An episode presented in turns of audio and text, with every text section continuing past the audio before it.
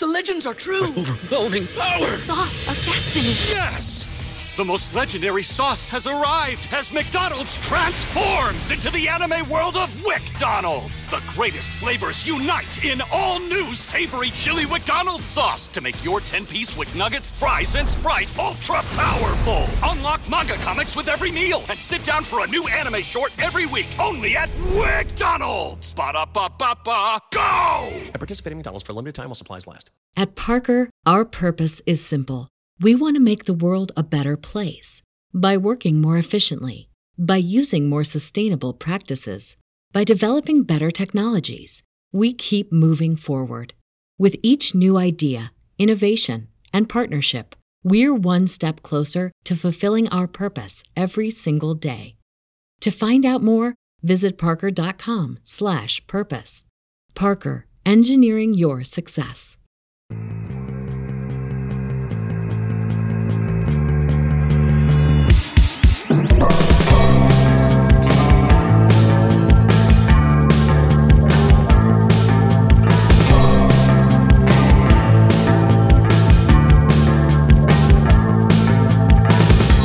This is Conspiranormal.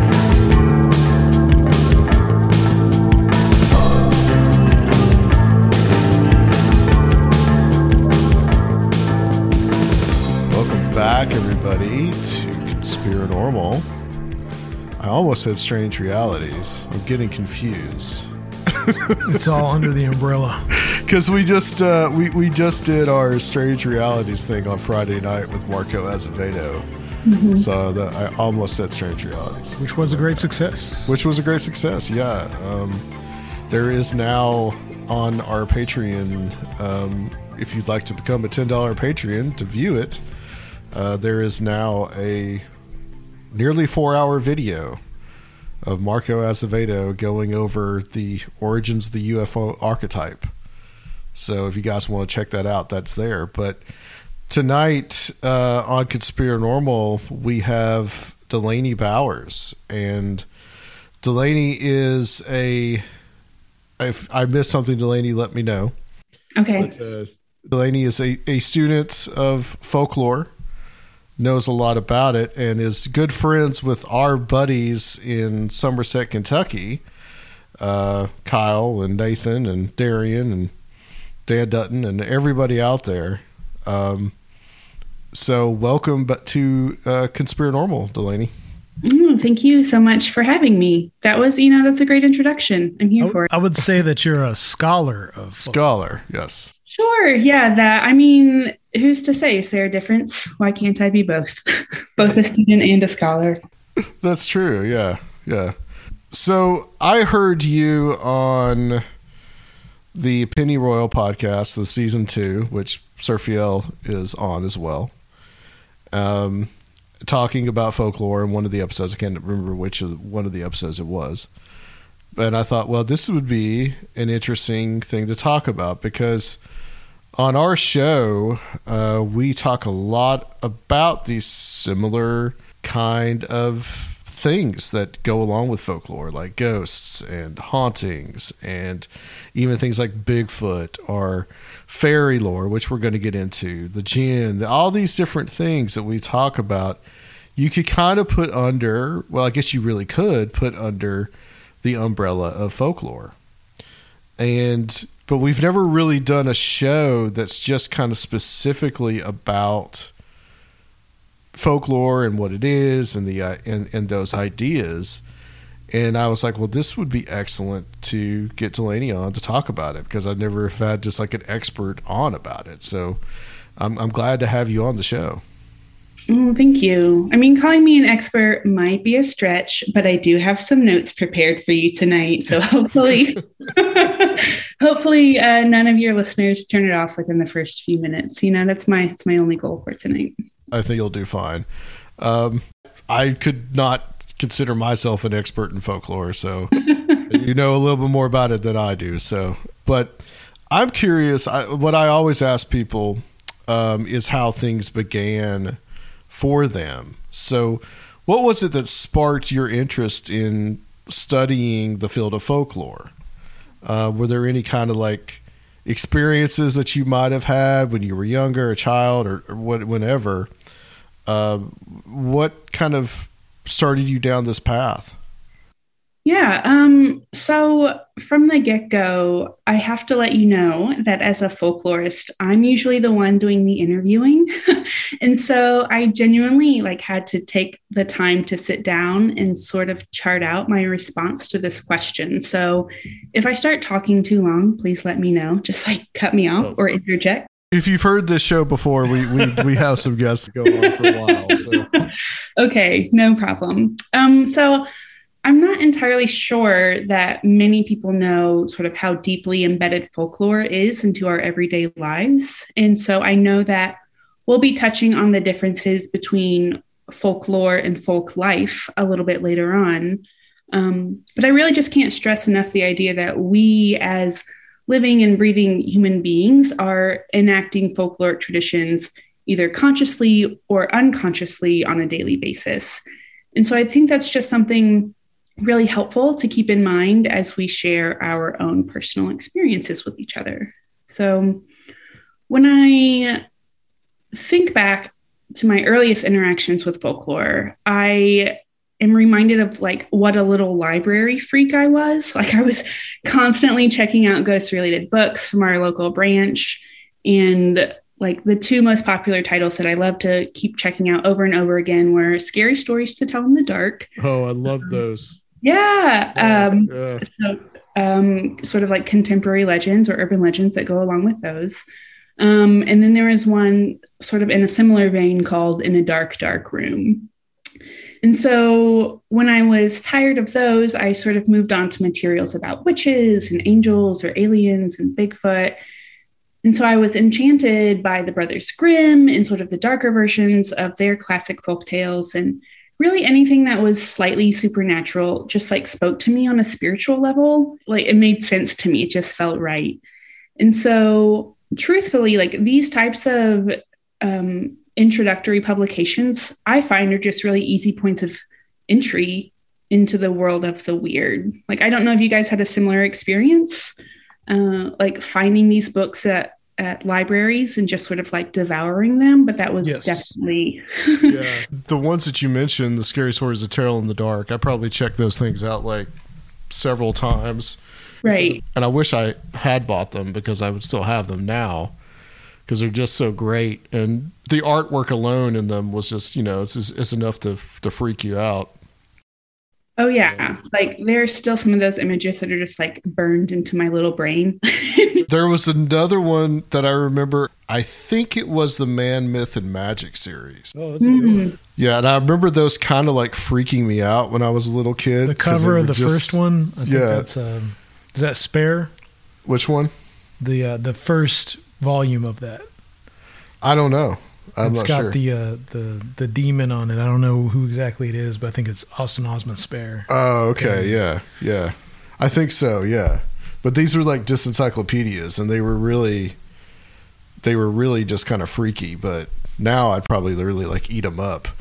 yeah, and so like I also remember finding immense comfort in sort of religious rituals as well. Like I grew up in a Baptist church. And so practices that related to communion or prayer, hymns or vacation Bible school were like instilled at a very young age.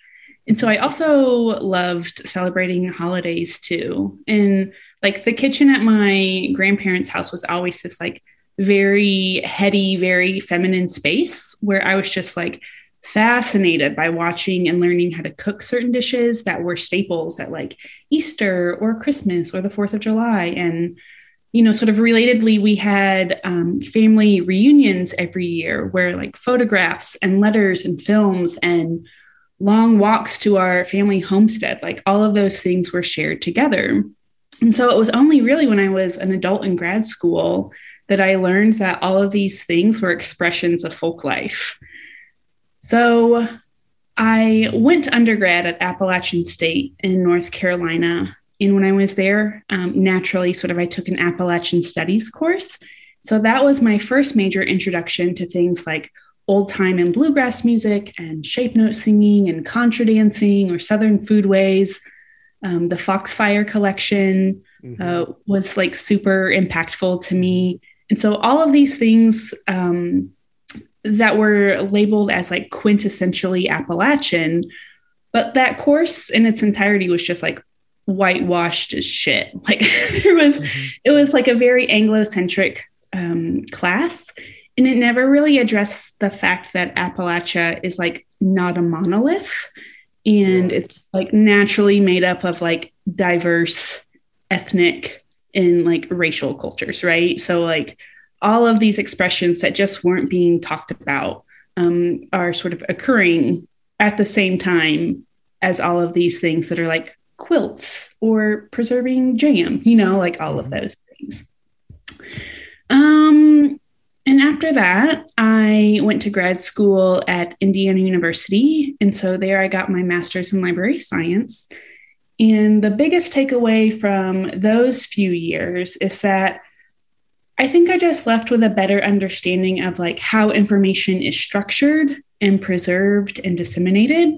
Like, how are um, institutions making information accessible to everyone? Like, how are we addressing issues of gatekeeping? Or how is the information that is being created and documented reflect the community in which it's shared? So, around the same time, I came across uh, the website of a woman whose name is Jennifer Jameson. And she was just doing like insanely cool folk studies work. And I think looking back at it, it was like definitely a school portfolio website. But she was also sharing her fieldwork notes and oral history interviews and photographic essays and magazine work. And I was just like, blown away by how impressive all of this was and that she was able to engage with folklore in a way that felt fresh and new and exciting, like at least to me. And yeah, after that, I was working as a reference librarian in South Carolina. And so I just thought I would take some steps to pursue a career in folklore. And I applied to the folk studies program at Western Kentucky University in Bowling Green, which is also where Jen Jameson attended. and so I got a nice little full ride and I worked in the Folklife archives. And I just had like the craziest time getting to interview folks and conduct research surveys. I um, did a, a fellowship with the Library of Congress and collaborated with like heritage festivals and just like, you know, worked alongside artists and tradition bearers. And so now I work with the Kentucky Folklife program as the editor in chief for their digital magazine, which is also appropriately titled Kentucky Folklife. So it just feels like everything sort of fit together, you know, like all of these things that I was pursuing, even from a young age, have just like come to fruition working as um, a full time folklorist. Wow, I mean, that's that's that's quite that's quite the journey. Yeah. I I always feel like a little elitist when I talk about it, um, but I just also get like really excited to talk about folklore and folk life yeah. and just like yeah. I don't know, it's. It sounds like what you're supposed to be doing yeah, it, it really does. It really does feel like that. That's a really good way of um, framing it. Well, you know, I'm I'm curious about the times that you go out and talk to people. Um, mm-hmm. When you conduct interviews, like, is it more of a that you have a list of questions, or is it more that you just kind of sit down with this person, maybe ask them a few questions, and then they just talk and you record it? Like, what what's like your technique and and what are you kind of looking for in some of these interviews? Because in a way, that's kind of what we do. Yeah. Yeah. Yeah. Absolutely. Um, so I'll give you, I guess, one example that I'm most proud of is that I got um, something called the Archie Green Fellowship from the American Folklife Center at the Library of Congress. And so I was given some money by the federal government Uh-oh. to um, to um, travel throughout Central Appalachia interviewing indie pro wrestlers. Awesome. And so, yeah. Um, and then that kicked off in 2019 I put it off until 2020. um, and that's when COVID hit naturally. and so I had to, con- I was really like looking forward to um, traveling around a few different states and, and getting to interview these folks in person. But a lot of it just wound up being um, through Zoom or Skype or like a podcasting platform. But, you know, I, oral history interviews aren't necessarily um, like an overview of a person's entire life history, right? They're they're about a specific event or connection that they have. And so in this case, it was indie pro wrestling, right? These smaller local promotions throughout Central Appalachia um, that had their own sort of fans and their own refs and their own performers and their own wrestlers. And I had a, a list of questions prepared, you know, um, maybe like 20 or 25. And then you just sit down and you start with the first one and then you see where it takes you. And I think people really do love talking about themselves, like I just did for 20 minutes about my journey. Um, but you know, it's it's just a way for them to sort of brag on themselves for a little bit and really just get to share insiders' view that um, might normally, you know, go unnoticed or, or not talked about. Is the pro wrestling thing was that more of kind of like a an anthropological type of study in a way, or yeah, um, it's a like a an ethnographic study of um, yeah of just wrestlers who have um, been in the business for decades, and then um, some young guys who are still sort of green around the gills and mm-hmm. just seeing how their experiences are similar and how they differ um, based on place or training, or even, you know, sort of like family life or work life. All of those things have a direct impact on how they perform. That world is something that is semi secretive, mm-hmm. that have, has things that are passed down, probably like orally or informally. Um, it does seem like it would relate to a lot of cultures, and um, there's a lot of interesting stuff in there. We find a lot of crossover, actually, of pro wrestling fans and some of these paranormal interests and UFOs yeah. and Bigfoot stuff like that. Stuff like that. That doesn't surprise me in the least bit. I've known a few amateur pro wrestlers, and um, they do have that kind of almost a secret society vibe to them. Oh, absolutely. Yeah. I think it's really sort of the curtain is being pulled back just a little bit, right? Um, and sort of offering a few glimpses into the locker room. Um, but yeah, just being a part of that. And I don't know, I was, I just found myself really fortunate to be able to speak with um, a whole host of people who have, you know, like dedicated so much time and energy into perfecting their craft. I noticed you also did something on taxidermists too. Oh yeah. Um that was Jim's New Life Taxidermy. So he was um, a preacher by day and then a taxidermist by night. And so he was over in Western Kentucky, and um, that was actually for one of my um, projects in a folk art class that I was taking. Sorry if you can hear the sirens. oh no, it adds to the atmosphere. okay. yeah, apologies for that. Um, but yeah, that was you know that was just another sort of oral history project that I got to do as well, and then um, I got to present it at a at a conference, which was really nice. And also just seeing how like those animals were being processed right in front of me, like they were. Oh, it was horrible and mortifying, but also like extremely fascinating to just see, I don't know, deer heads just hanging from hooks. really gnarly, but also really cool. Yeah, I can I can imagine that's a it's got to be a fairly interesting place to go to. Yeah, for uh, sure. Let's dig into the some concepts about folklore. Yeah. One of the things that I was thinking of when I was coming up with some questions for you was um, mm-hmm. in a community, the role or the purpose that folklore serves? And does folklore kind of bring like a cohesion or a sense of community? Yeah. So, um, by its very nature, folklore is communal, right? So it's in direct opposition to elite culture that demands um, more of a top down approach to establishing value. So instead, folklore is community based and it's community driven and it's a result of these like shared identities. So, uh, like we were talking about before, just a little bit, like it's very much an avenue for the overlooked and the underrepresented. And so there's like this emphasis on highlighting the diversity of its creators.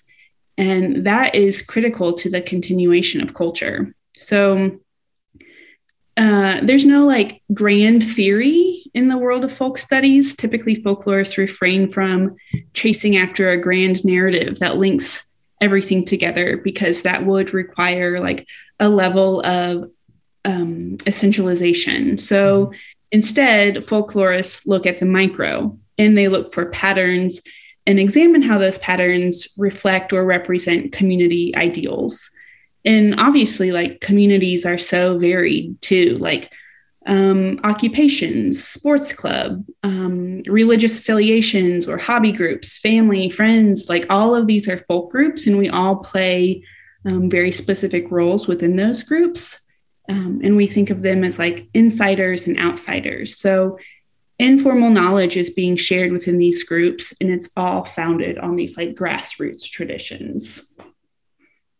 So hopefully like that sort of ties in together with the idea of um, creating cohesion within a community right it's a reference point to an earlier time in a sense yeah for sure and still the idea too that like folklore isn't necessarily like the vestiges of something old right, right. it's contemporary folklore um, and like contemporary folk life practices as well. Like these things are still being mm-hmm. passed down and preserved, and they're changing all the time. So, in these traditions um, change to meet and serve the needs of their creators.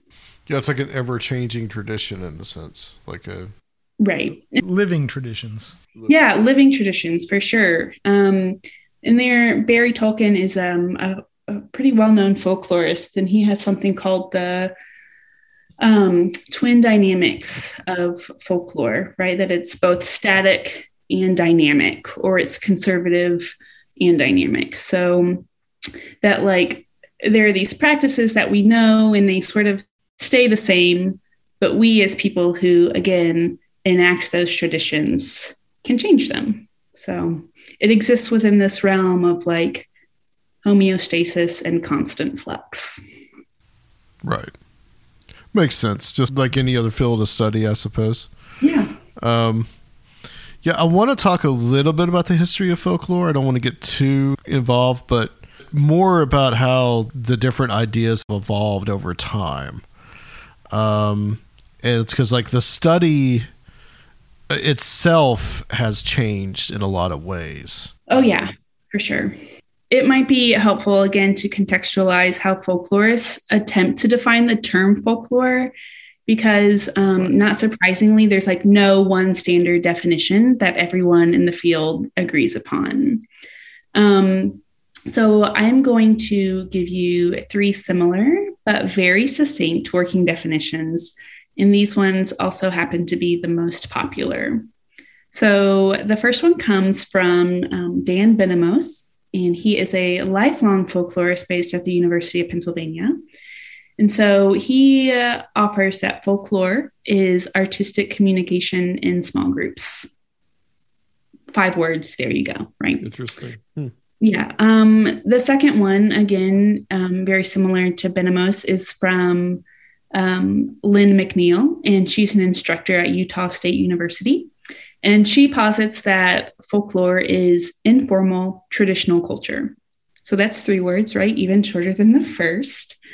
And finally, the third one comes from uh, Folkwise. And so this is um, an online group of early career folklorists. And they suggest that folklore, again, is like creative, everyday communication. So, like realistically, all of these definitions are perfectly acceptable and they are easy to remember, but it also doesn't preclude us from having larger discussions about how folk life is um, enacted, how it changes, and who, if anyone, gets to claim ownership. So I don't know. Does is that sort of helpful? I mean, I have um, so instead of maybe relying on a, a one size fits all definition, uh, folklore scholars really sort of um, look to these five characteristics to determine whether or not something can be classified as folklore. And so this comes from an American folklorist named Jan Brunvand, and this was in like the late 1960s. And so here are those five characteristics, which I think will come into play um, when we talk about urban legends or conspiracy theories or even fairy lore. Right. So hmm. we can think of folklore as anonymous in its origins. Hmm. It's either oral, customary, or material. It is traditional in transmission, so like people sharing one on one with each other. It's formularized over time and it exists in multiple versions. And so folklorists love to say that folklore is old wine in new bottles, or it's new wine in old bottles, but it's never new wine in new bottles. Okay. Does that clear anything up for you? I mean, folklorists love that. I'm just putting it out there because it, I think it just, again, there's an emphasis on something is traditional, right? So the old wine or the old bottles, but never new wine in new bottles. Uh, the practice of folklore has existed, it currently exists, and will continue to exist with or without the academic field of folk studies, right? And so, what the academic field does is provides um, tangible tools, I think, to help contextualize these beliefs and cultural practices, and um, really provides again tools to you know how we choose to navigate our lived experiences. To think of it as um, another type of lens through which to view our world. Are there ways that the study has really changed over time is there a difference between how we kind of view it now in the contemporary in 2022 as it would have been viewed in say like 1940 oh yeah absolutely um let me okay so if we're thinking back to like specifically i would even i won't even like touch on european folklore and like how it got started but i do think if we um, can maybe like travel through a wormhole back to the United States and Massachusetts in 1888. like this is really um, like a defining moment in the field of um, American folk studies when um, a folklorist by the name of William Wells Newell, um, along with like a host of his contemporaries in the realms of antiquity and mythology and linguistics, founded the American Folklore Society. And so the AFS, it wasn't formed in a cultural vacuum, right? So nearly like half a century before the AFS was even established, there was a folklorist named Henry Schoolcraft who was involved in the study of Native American oral literature.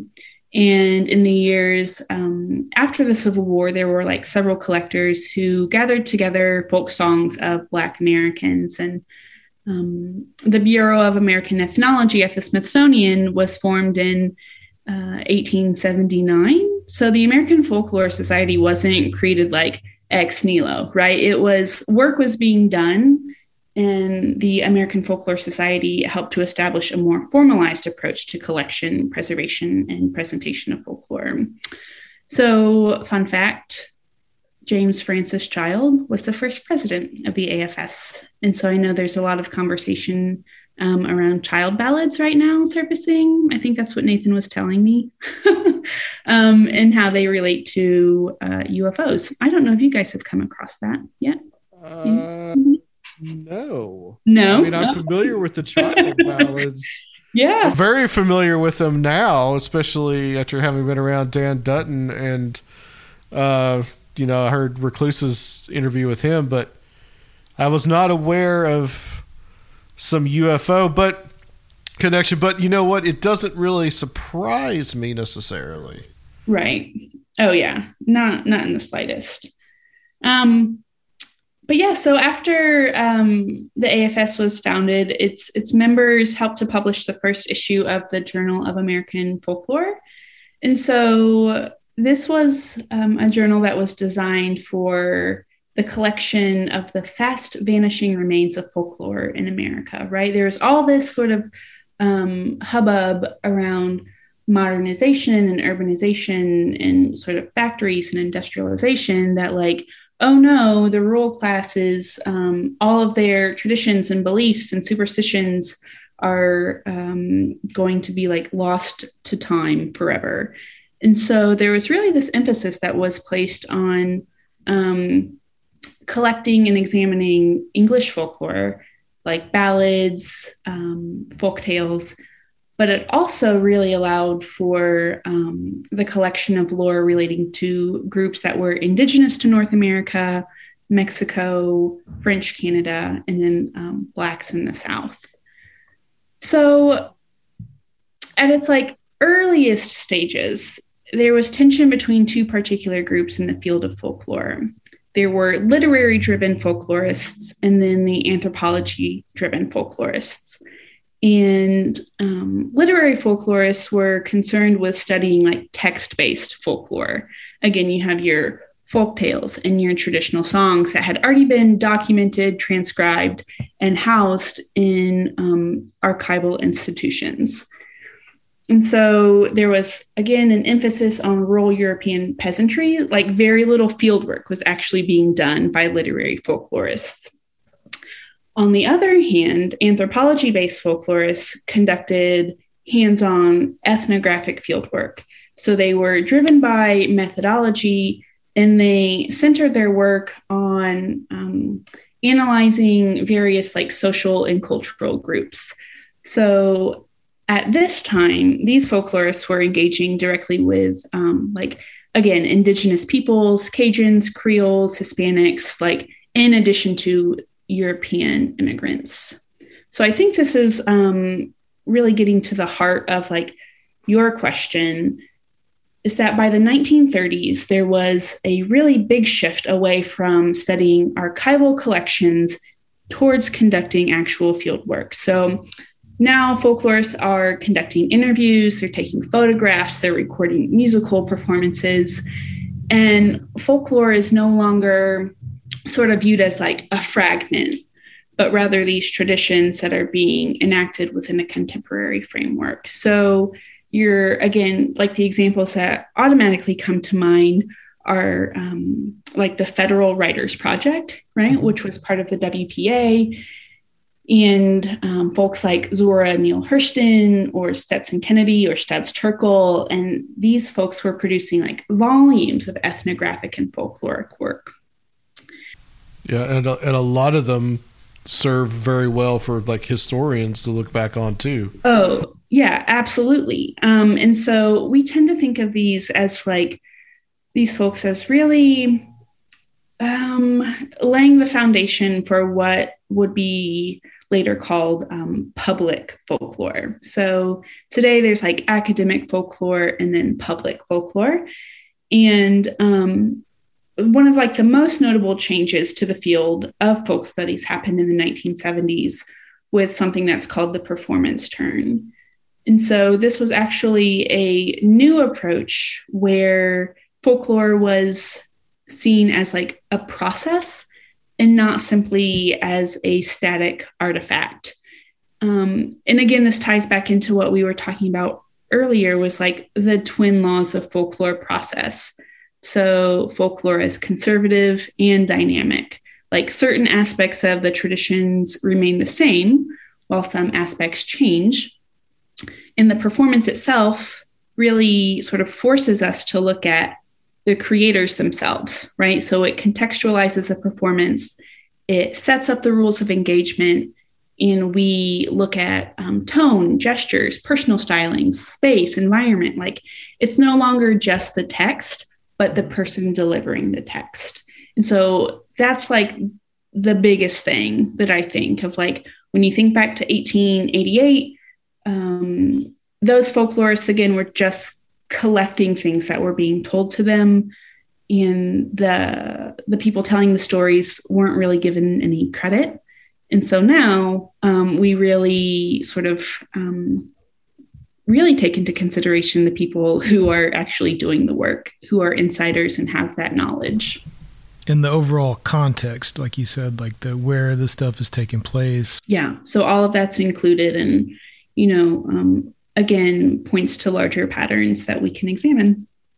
The initial drive to make sure the stuff was archived or cataloged because of fears that all these traditions were going to be wiped away is that was that mostly due to ideas of what urbanization and industrialization were doing? Oh yeah. Uh, yeah absolutely. Um and so yeah like if you even look at the term folklore um folk was specifically um, in relation to like rural illiterate peasants mm-hmm. and lore was only about like the verbal and um, oral traditions that were being shared so yeah uh, you know it's always this idea of like um, uh, we are as a society like moving from savage to barbaric to civilized, right? And so, like, that idea of cultural evolution, um, folklore was was being studied by urban intellectuals, and it, it was used as a way to like track progress, right? So, like, right. these folks who are in the academy can like collect these old wives' tales um, and say, like, oh, look, we don't we don't believe these things anymore. We're enlightened now. And so that was a marker of success. And it seems like folklore is really not necessarily in opposition, but um, it, it's contrasted against the academy or or academic uh, thought and academic study. It's, it's like more of a these are like the popular folkways. Yeah, and it's you know that's why they're sort of um, making that distinction between um, sort of folklore in academia and then um, public folklore where you're like working directly with maybe local arts organizations um, at like the um, state or federal level right? Like you're not tied to um, like a higher learning institution but also like again much like folklore like you can sort of flip between these categories, right? Like just because um, I'm a public folklorist doesn't mean I don't engage with academic folklorists and vice versa. So, yeah, I don't. It's always very. It's a tangled web, right? It's it's not um, cut and dry, and I think that's one of the things that's actually really exciting about folk studies. It's always really complex and complicated, and you know, just a reflection of the people who create it.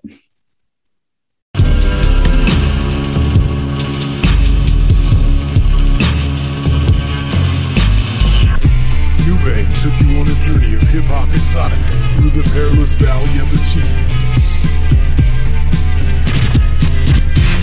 Now hear the sounds of the surf-inspired Ultimate Tiki Beach Breaks.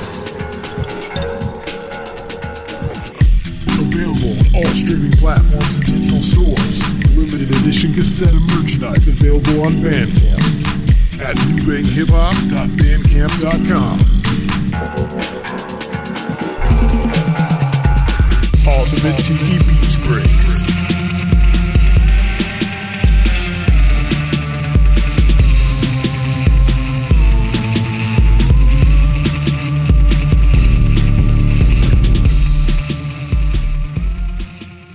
Let's get into uh, some specific just forms of folklore. And I want to start off uh, with with fairy lore first, and this is something that comes up a lot on this show. Okay. Uh, especially with uh, Joshua Cutchin, one of our favorite guests. Uh, he talks a lot about fairy lore, and um, I'm curious about some of this, just like where fairy lore really kind of comes from, and uh, how it's been written about and the idea that maybe some of this may be something that's based in some form of reality. I'm getting to the woo woo stuff here on you. So Hey, no, I I love the woo. I'm I'm all for it. um, so I was actually talking with my mom about being on this podcast. And one, I had to explain what a podcast was. I don't know if you still have to do that with your your folks or your family members. She's like, so it's, a, it's a radio show, right? And I'm like, yeah, let's just call it a radio show. they kind of get it after I've been doing it for 10 years. So I think they kind of understand, but they still, they still ask me, how do I find it? So, you Mhm. know. hmm Yeah, and so I was telling her that um, one of the topics we were going to be speaking about um, was fairy lore. And she reminded me of something um, when I was younger that she did. And I would say it was maybe from like ages five to eight or nine, was that um, she called them moon fairies. And so on nights during the summer, like during summer break, when there would be a full moon, we would pop a bag of popcorn, put it in a bowl, and walk around the block, leaving a trail of popcorn for fairies. and I like had a flashlight that I would try to find these fairies in bushes and in trees. It's just really excited about finding fairies. And I would write them a note and leave that in my flower box in front of my bedroom window. Hmm. And in the morning, the popcorn would be gone, and I would have a very, very tiny note that was written back to me, along with um, a tiny little present from the fairies. Oh. My mom was really putting in the work. I'll tell you what. Like it was. um, so I just really love that idea of having a connection to like the realm of fairies from a very early age. And um, yeah, I don't know. Did you guys have any? Not that your moms also did moon fairies with you, but um, do you have like early recollections of when you were introduced to fairies or like anything I along mean- those lines? I, I think just for me, it's really just the popular culture kind of stuff. I mean, just like, you know, obviously Tinkerbell, the Peter Pan stuff, all that. I mean, um, uh, one of the first things that I remember kind of reading about, which is something that was later deemed a hoax, was the Cottingley fairies. Don't know if, if you're are you if you're familiar with that. Um, Are those the black and white photos? yeah, yeah, where they did these little cutouts, but but the girls the girls did claim that they actually encountered real fairies. Yes, They, that's uh, right. Later on, they hoaxed these um, these photos, which actually that's a real phenomenon is people hoaxing things that they that they claimed really happened to them mm-hmm. as some kind of proof. But that's a whole other subject. but but really, I think once I got into the UFO abduction stuff, mm-hmm.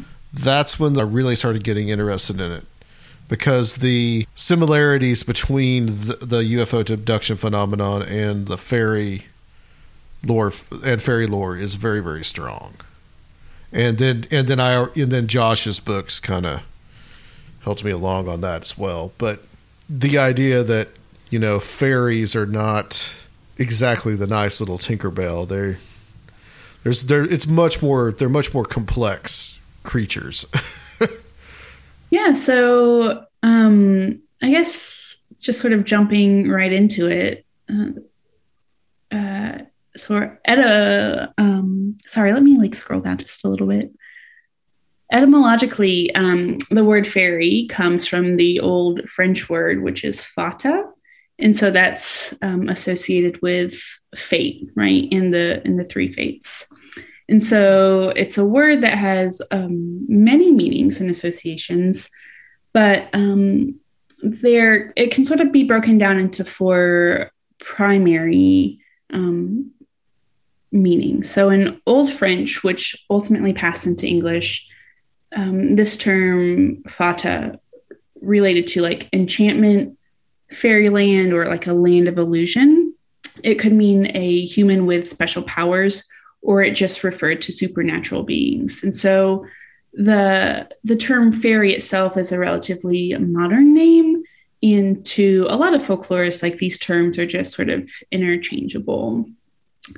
But um, fairies, and I think sort of alongside witches and ghosts, are really just like manifestations of the supernatural that ultimately sort of became entwined with folk culture and traditions.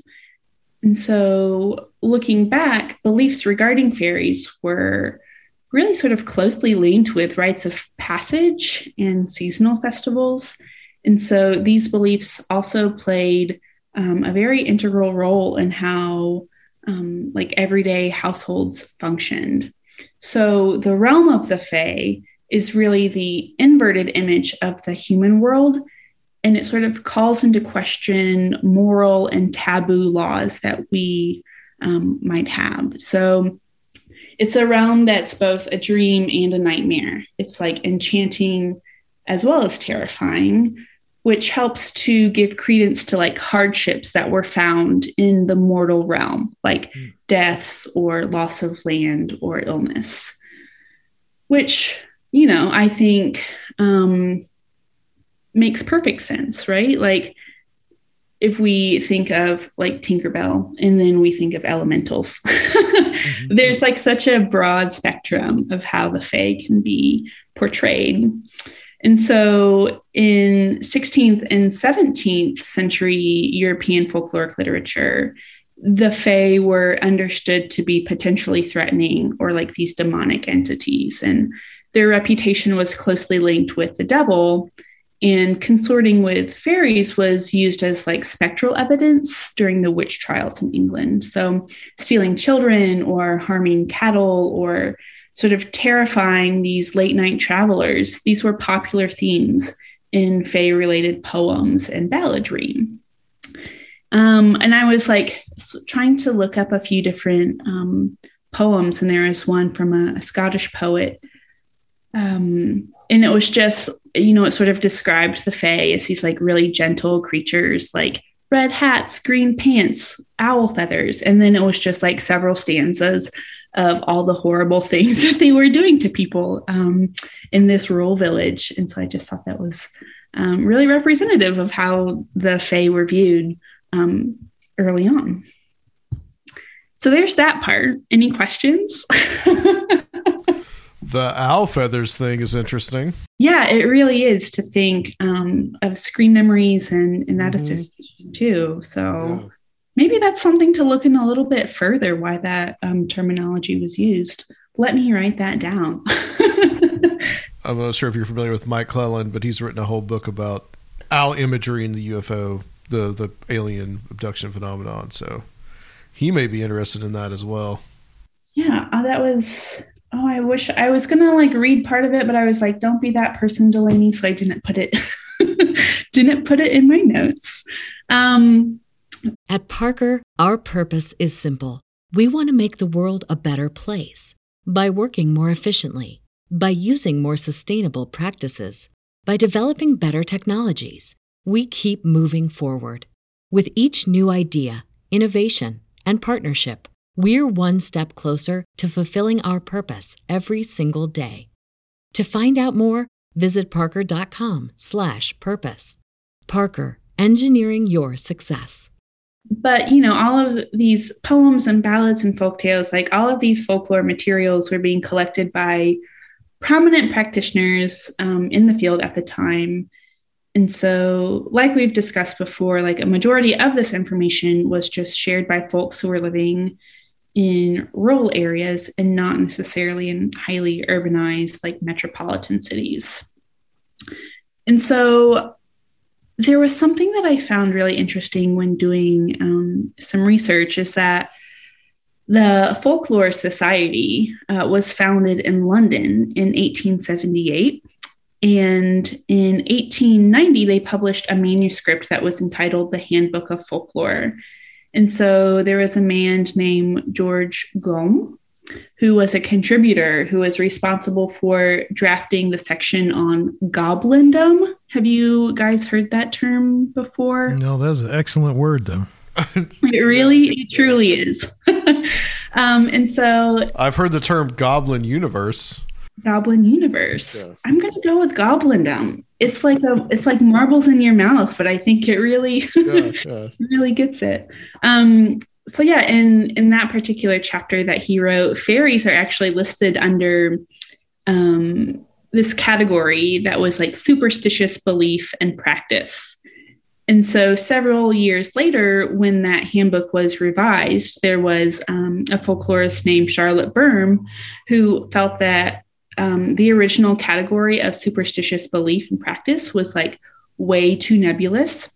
And instead, she devised these subcategories for goblindom, um, which included wish hounds, local demons, fairies, and brownies. And then she went um, several steps further and delineated them by like physical appearance appearance. So she had on like one end of the spectrum was diminutive, and on the other end was heavy, plotting, and stupid. um, and then because she couldn't help herself, she just like flung herself over the side of the cliff and she divided the goblindom kingdom into nine subcategories. So she was going really hard on trying to classify all these different types of goblins and fairies. And so, and, and, you see the same thing that's happening in the Journal of American Folklore at the same time. Like, there is such a heavy emphasis placed on um, methodological, like categorization as a means to validate and legitimize their collection efforts. And so it's actually really funny because it becomes this circus when there are so many heated debates um, regarding the Fae that are happening at conferences between like professionals and amateurs. And I like, I, I just can't imagine that happening today. like people were really worked up about how to um, create like classification schemas for the Fae. And maybe it's it's still these conversations are still happening and I'm just like not privy to them, but it was happening on an academic level. And I think that's just sort of like sets it apart. Mm-hmm. So I hmm. think that was a really interesting note. So these these more um, paranormal or I guess what would seem sensational to some uh, aspects of folklore were especially being sought out at the time. Yeah, um, but I think sort of the and this was towards like the end of my notes on this section, but like all of these things that are happening, right? So you have these intense debates that are happening. There's like discussions about the spiritual nature of fairies, like were they godlike? Were they connected to ancient or primitive, like religious belief systems? Um, like all of that um, type of questioning is also happening in the United States as well, where you have mm-hmm. folklorists like Antti Aarne and Stith Thompson who are working tirelessly to index these like tale types and motifs as they relate to folk tales and like naturally fairy lore is included in that and mm-hmm. also like fairy tale scholarship is tossed in there as well and so there are, again, questions about like authenticity and origins and comparative literature and methodology. Like all of those things are fueling these debates. But at this point, like it's all based on lore, like the verbal, like we had mentioned, verbal or oral or sort of like these written traditions, and not exactly on like personal experience narratives that deal with direct witnesses. Does that make sense?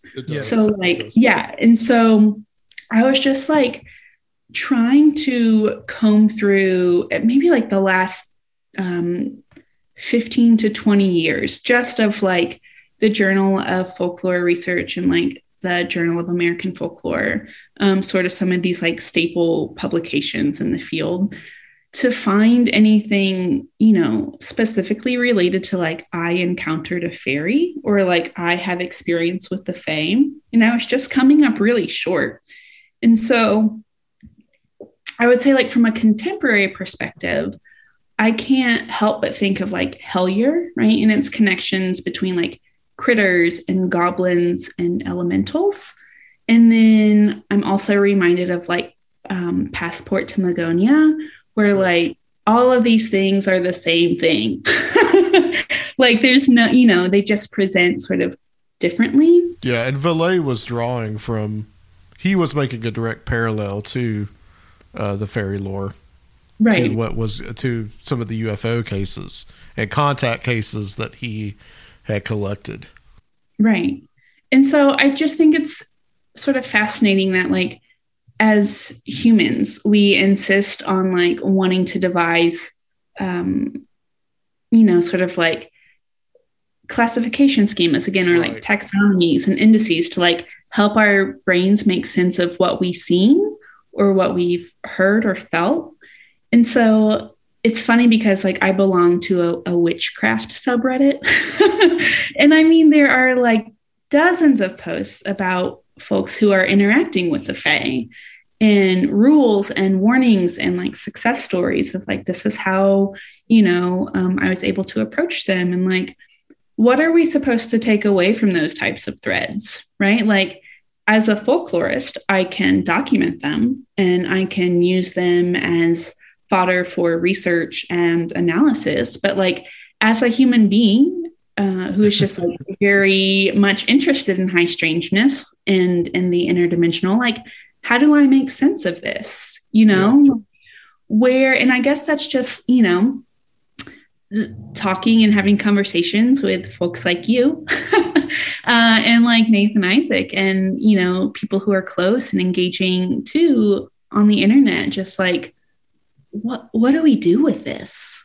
Like wh- how do we even make sense of this I think something important to stress is that like uh, the study of folklore is not about establishing some kind of like objective truth or reality. It's just about these folkways and beliefs that people may have. right yeah again like there's no i i could never like put my foot down and say that like i'm an expert or i'm an authority on any of these things right that like my job as a folklorist is to um, listen with like patience and kindness and curiosity when people tell me these stories. Um, and if they are interested that i can share mine as well. Um, and there's like that's also a, a heated debate in the field of folklore as well. Like when um, when and where do you draw the line of like being an impartial observer and then being a witness right? So like that's just it's a fine line to walk especially when someone like myself is so pumped about the uh, occult and the esoteric like all of these things are are so fun to me and it's hard to separate those things sometimes from like professional pursuits and then personal pursuits Right. Yeah, that's understandable. Um, I mean, you can look at it both ways. I mean, you can be into it and then have that your your other sense going where you are documenting it, you know, and and because I think that this it really does work on both levels. yeah i mean do you guys have any like any th- or i should say what are your thoughts um, about interacting with the fae or elementals or have you had any experiences of your own that you could chalk up to um, these types of beings I, you know, I don't really, I couldn't really tell you that I've had any experience that might be the fae or like or fairies. Um, but I think that just when you're talking about like the classification, I think what we're dealing with is all kind of like the same type of entity. I mean, whether we're talking about the fairies or we're talking about the jinn or goblins or whatever, we're just kind of like talking about the other. I think. And you never know. I mean, I there were some you know experiences that I had as a kid, but that, I think that was more like the go, kind of along the ghost realm. But then if we're talking, if all this stuff is kind of like the same, but it just takes different guises, I guess you could say it was that. I think it just depends, um, just what your perspective is. So let's talk about uh, urban legends and also want to talk about conspiracy theories because this is conspiranormal after all. sure I do want to make the point real quick Yeah. that um, with urban legends, uh, all folklore is not necessarily rural, even though oh that's yeah kind of for the sure stereotype. yeah oh that gets um, cleared up pretty quickly yeah for sure for sure So I mean, seeing con- urban legends and conspiracy theory, it, it almost seems to me like, especially lately, like they're both kind of becoming the same thing.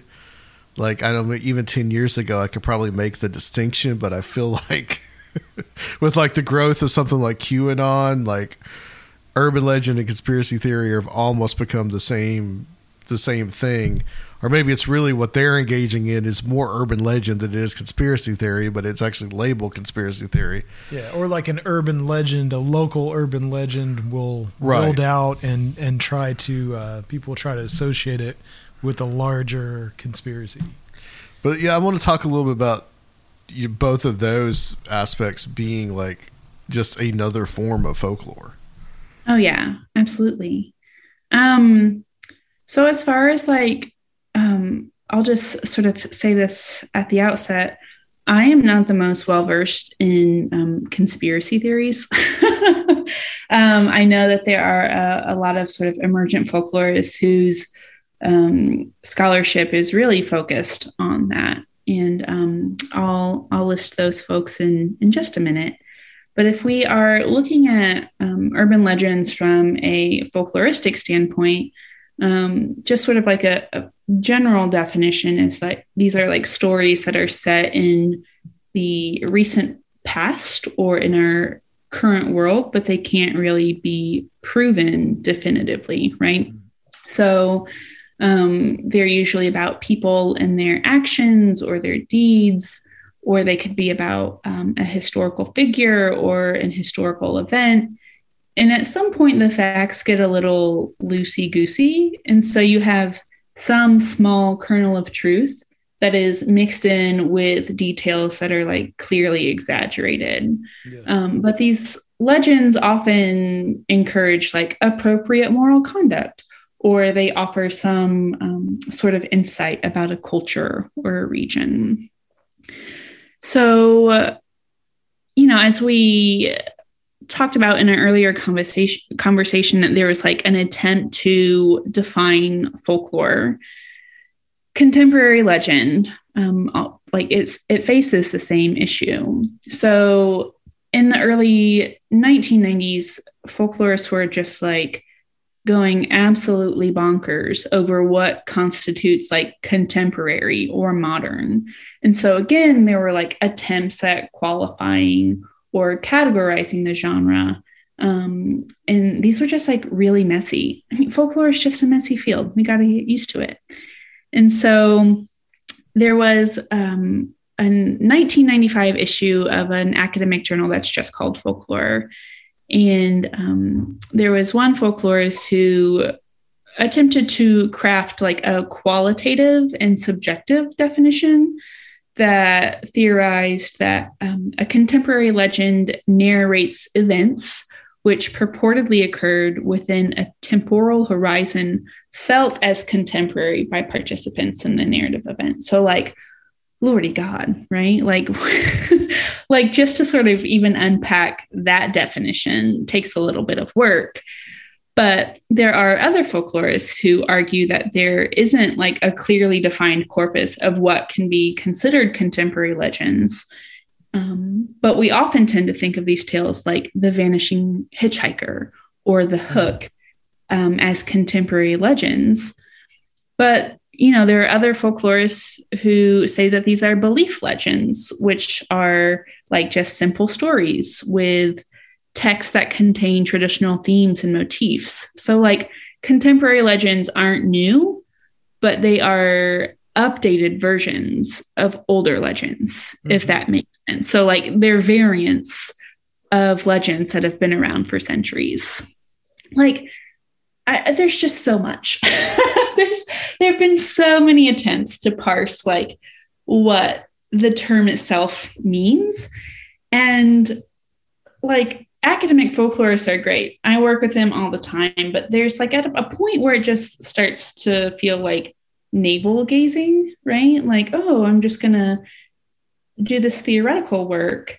And so I think maybe it helps to think about contemporary legend in terms of like what it reveals about a culture's social fears. Like, um, some popular examples are contaminated consumer goods, right? Like, oh, there's a razor in um, Halloween candy. Yeah. Or like about muggings or abductions or like covert operations by the upper echelon, right? Like, Fluoridated water. yeah, yeah. Oh, absolutely. Yeah, my poor teeth. Um, but then like then it just becomes, I don't know, like easy to assume that the attitude of the storyteller is somehow fixed when they tell these legends as well. Like the storyteller has to believe the fears or the wishes that are being expressed within the contemporary legend. And like that's not necessarily the case in every storytelling event. Like just because I share um, like the vanishing hitchhiker with you doesn't necessarily mean that I believe, right? Like what is going on in that legend. So I don't know, like instead of getting bogged down by that minutia, I, like maybe we can just let the term sort of breathe on its own and just like operate under the idea that contemporary means like now ish. Does that help? Yes. You know, absolutely. like again, and and there are all these different sort of um, you know, tale types again as we see and like there's something called an oikotype which is just a really fun word to say. Um, but that just means like when you are an oikotype is when you are telling a contemporary legend you make it specific to a place right? So like oh the vanishing hitchhiker like the folks were you know on i don't know east mount vernon street you know, like something that's very close to where I live. And so you're adding that personal touch to it.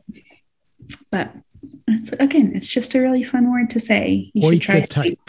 There you go. Should try saying it sometime. Just let it roll off the tongue. Say it, Adam. Oika type. Oh, beautiful, beautiful. Are there any particular urban legends that uh, are your favorites?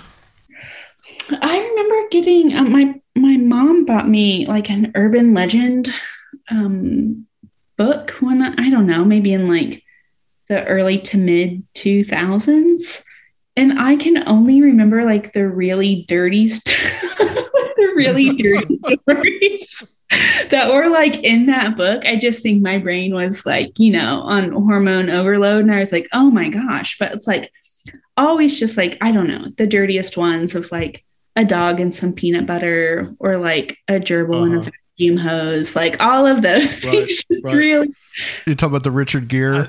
The- I never really thought of those as urban legends before. But I guess they're- they're- well, tho- yeah, those are urban legends. Yeah. for sure. And so, like, I mean, well, they said it was a particular person that we knew. Well, so- okay, I, I, I'm gonna, I'm gonna, I'm gonna tell you this though. This is interesting. Um, when I was in seventh grade, uh, there was, and this is a perfect example of how an urban legend can get started. I guess this is an example of an oikotype. So there was this um, weatherman in the local Chattanooga airwaves. And I mean, this is early 90s, and he was gay.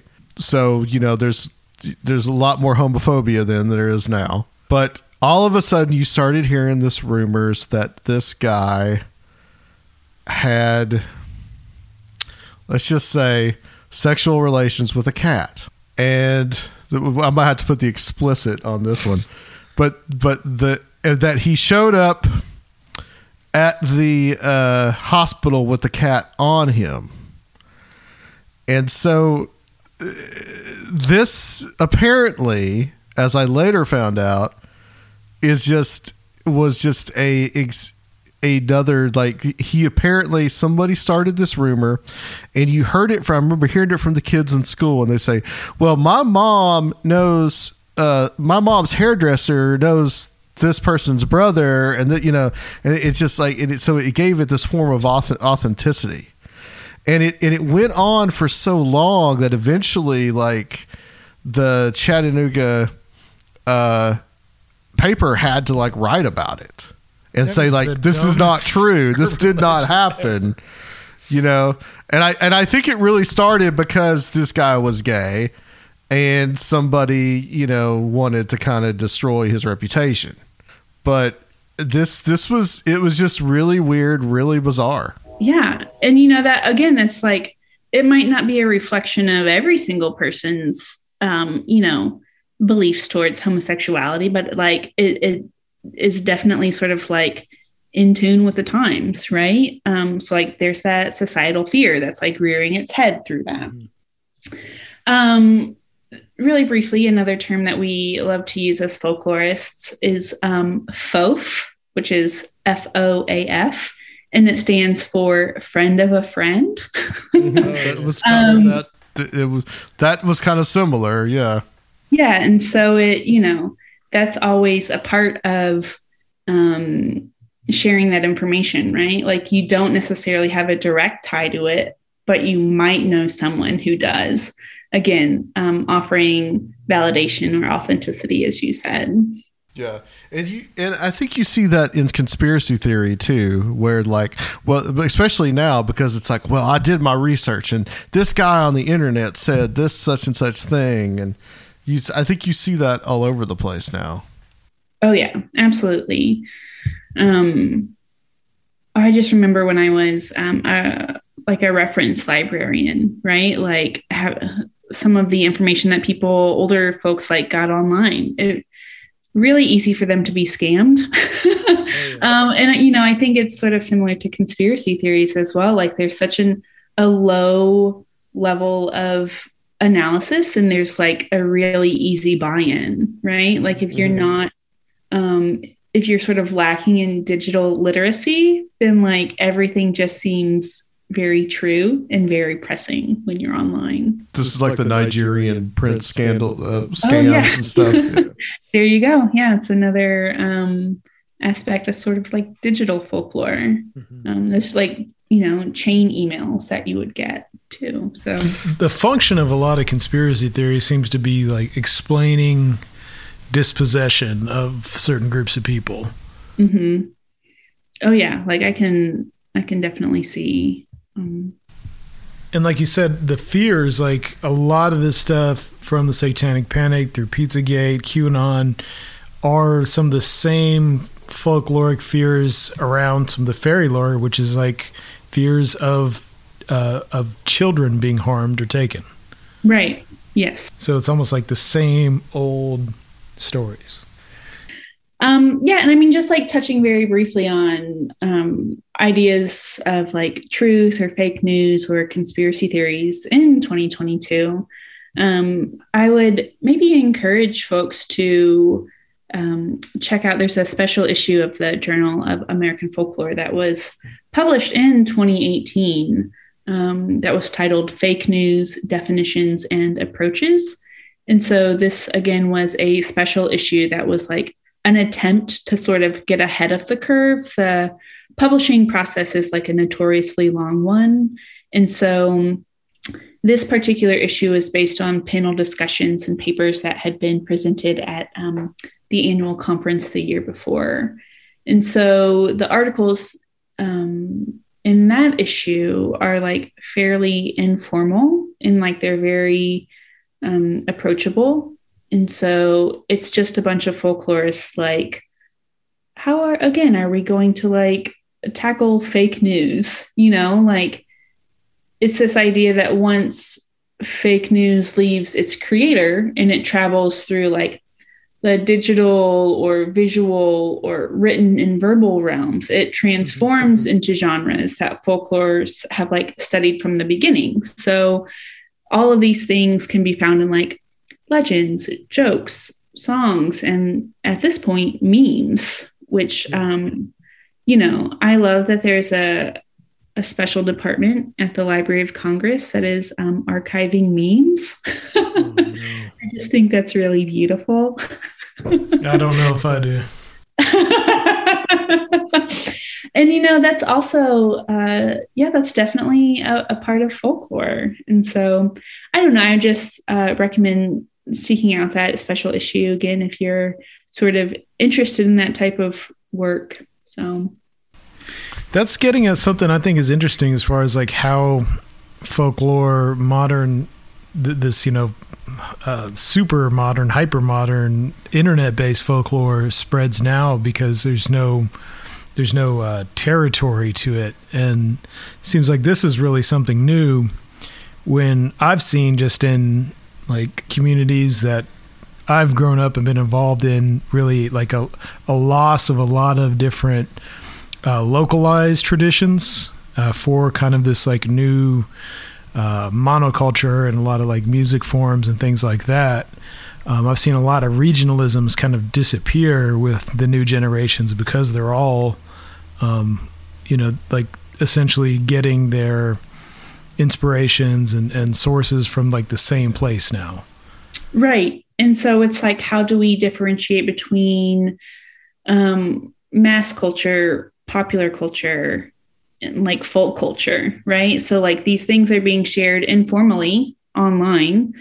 Um, you know, sometimes we can track down its origins, but sometimes it just sort of pops up out of nowhere. And, you know, again, we can look back to those five characteristics that we discussed at the beginning of the interview and like, can these characteristics still be applied to folklore as it's created in the digital realm? So and I think there are a lot of, um, again, like emergent folklorists, early sort of like early career professionals who are, I don't know, in their 20s and 30s, maybe a little bit more um, hip to technology, who are really sort of like making that um, their goal right now. You know, um, I don't know. It's just really exciting to see the different type of folkloric work that's being done online.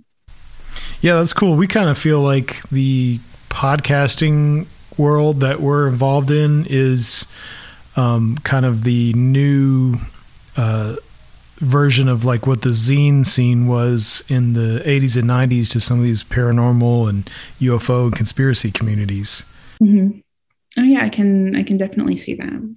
In creating again, like yeah, just creating these online communities of folks who listen to your podcast or like engage with you um, i don't know through discord or on facebook like these people who attend your conferences because of what they've heard you know? Like i don't know. That must be really exciting for you guys to c- get to continue to share um, the the work that you do.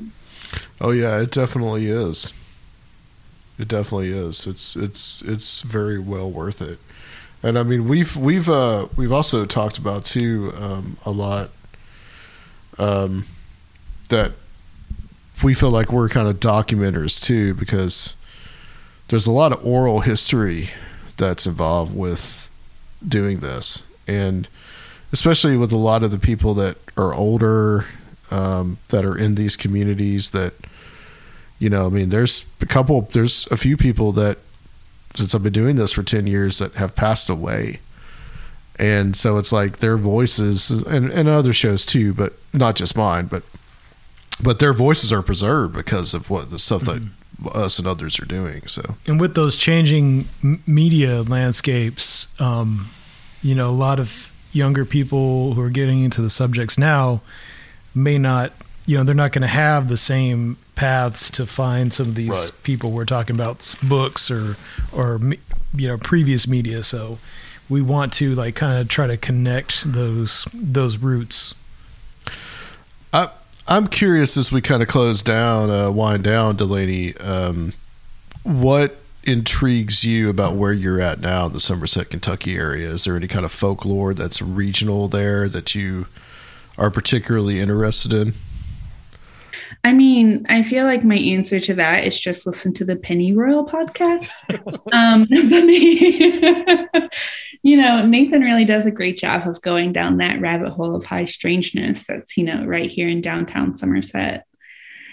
Um, but I was also trying to think too of just there's a, a really great website called um, The Sound of Shaking Paper and I know that Nathan used that as a resource for um, season one of Pennyroyal, which is um, a woman, her name is uh, Dora Whitaker, who is archiving and transcribing and like digitizing all of this work um, from like newspapers and journals and different reports about not necessarily high strangeness, but of um, like crime that was happening um, during um, she from like the 1870s maybe up to the 1930s here in south central kentucky.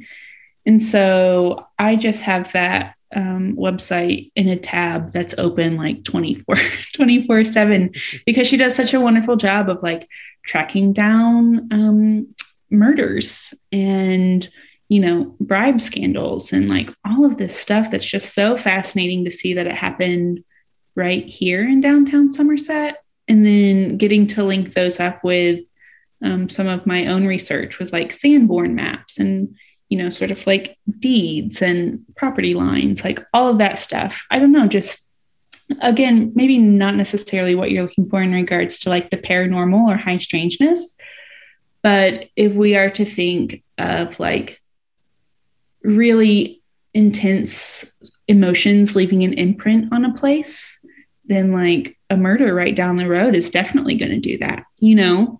And so how are we like engaging with that? How are we reacting to it? So, no no again just like so many cool projects that people are doing on their own time and they just like make them available to us. What? What is that? I'm really oh, thankful yeah i'm really thankful for for that type of work and those people who are so generous and in making that type of content accessible well, you've also got that interesting little monolith um, in the middle of downtown Somerset. That's very fascinating. That we, that we got to see. You know what? I I went there um, a few nights ago um, with someone that was after a date, and I was really excited to show this monument to this person and they didn't even care about it. And I was like, I don't think I can ever call you back again. Like, you know, you find you're not excited about like Masonic symbols. yeah, that uh, that thing is is fascinating. It, yeah, it, it truly is. And like I wrote about it in my editor's letter for yeah. the first issue of our um, digital magazine. It's just like, man, if there's ever a beacon in Somerset, like that's going to be it. Yeah, and it's unfortunately going to be knocked down. Yeah, and like everything around it right now is just rubble. You yeah. know, it's just been raised and cleared, and somehow that that monument is still standing. So it reminded me a lot of the Georgia Guidestones. Mm, hmm And that's what I told Nathan when I when I when we first saw it. Yeah. And I mean, there was, you know, looking back at sort of um, local lore that there was like a hanging tree that mm-hmm. was, you know, sort of supposedly located um, next to that monument. And like the town spring, and like whoever drinks from this spring will return to Somerset. It's like, yeah, it's just, just so much that's tied in with that. Very fascinating place. I, I took several pictures of it when we were there. Ah, yeah. Um, so you are going to be joining us in October for the Strange Realities Conference. I am. And uh, very happy to have you. Thank um, you. Do you know what you might be speaking about? I finally decided. I feel so goofy talking about this. This is exclusive here, people. yeah, you heard it here first. Hot goss coming in. Um, so I have always been interested in um, chaos magic, but have never taken the time to like establish um, a routine in in regards to practice. And I've been doing some research about the creation of sigils, which I, you know, do every so often. Um, but the idea of thought forms has been um, on my mind a lot lately. And so I think what I would like to do is to conduct, you know, an experiment where I create my own servitor and um, get to share that experience with folks who attend. So we'll see see how that goes. Awesome. Okay. Very cool. Do I want this servitor to help me find buried treasure? I mean, that's part of it too, right? Yes, it is. Will I encounter a Bigfoot? I know that Timothy Renner says that Bigfoot and, uh, you know, buried treasure are often closely linked. So we'll see how it turns out. Well, we are looking forward to that. And uh, where can people find you, Delaney, and uh, uh, see the things that you've that that you've written and and all that? Oh, please don't ever contact me. um, no, the easiest place um, would be kyfolklifemag.org. So that is our um, digital magazine, Kentucky Folklife. And yeah, that's about the the one spot. You can find um, my collection of interviews with the pro wrestlers on the Library of Congress's website. If you care to, uh, you know, take a listen to those, they are up for your listening needs. Well, uh, stay on the line. We're going to close out the show. Um, yeah, um, sure. Again, thank you guys so much. Yeah. Thank you for joining us. Delaney is going to be with us at Strange Realities Conference October 14th through the 16th in Nashville, Tennessee.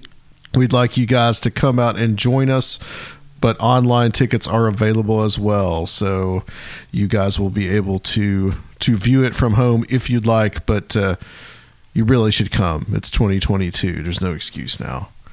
So, uh, but Patreon is up as well. The next um, online event through our Patreon is going to be with Walter Bosley. That is going to be May 20th at 8 p.m. Eastern Time. And Seraphiel can tell you where you can find the Patreon. You can find the Patreon at patreon.com slash conspiranormal uh, where if you join the Mystic crew of Conspiranormal, you will get to attend all of these Strange Realities streaming events every month for free. Uh, at the $5 level of the uh, International Association of Conspiranormalists, you will get semi weekly, or we're trying to do as many as we can. Uh, yep. Patreon extra episodes to check out, as well as other cool stuff. But there's a lot on there already. There is a whole lot. So if you join now, you can. Uh, you have hours and hours of endless entertainment, pretty much. Yep. And uh, if you're feeling very generous, you can join the Ancient Circle of Strange Realities for the $20 and up uh, level. You get to attend the Strange Reality streaming events as well, and of course, all of the uh, bonus podcasts. And you get some free swag from Conspiranormal and the Strange Realities Conference. All right, guys. Uh, next week, uh, we will have Walter Bosley on and doing a paranoid style, so that's going to come out as well. That may be out before this, I'm not sure. But join us next time on Conspiranormal.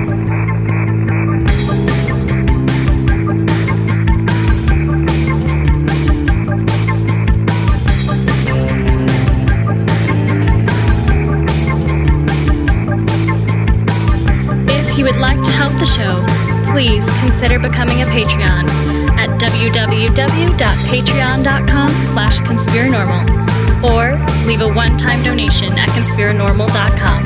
And please check out our YouTube channel, Conspiranormal Podcast.